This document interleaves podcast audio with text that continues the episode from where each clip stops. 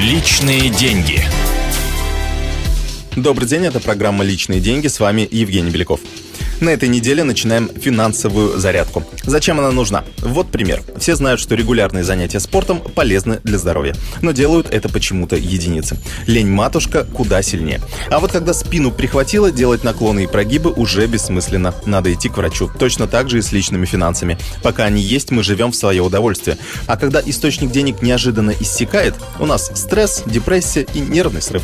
Чтобы доктор вам не потребовался, мы решили составить 8 самых действенных финансовых упражнений. Считайте это экономической зарядкой. 3-4. Итак, первое упражнение «Деньги любят счет». Лично меня бабушка еще с детства научила, что деньги надо любить. Мол, тогда они будут отвечать тебе взаимностью, говорила бабушка. Скажете бред?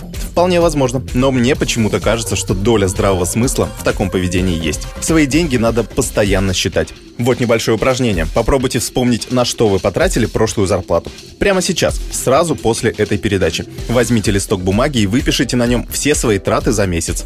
В 90% случаев окажется, что вы не вспомните, куда подевалась четверть, а то и треть вашей зарплаты. Если так и произошло, значит пора завести себе одну крайне полезную привычку. Она займет не больше пяти минут в день. Найдите в интернете программу по учету личных финансов и заносите туда все траты, которые вы совершаете. Пройдет пара месяцев, и вы будете точно знать, сколько денег и на что конкретно вы тратите. Это была программа «Личные деньги». Я, Евгений Великов, с вами прощаюсь. Пойду свои деньги еще раз пересчитаю. А завтра расскажу о том, как правильно экономить.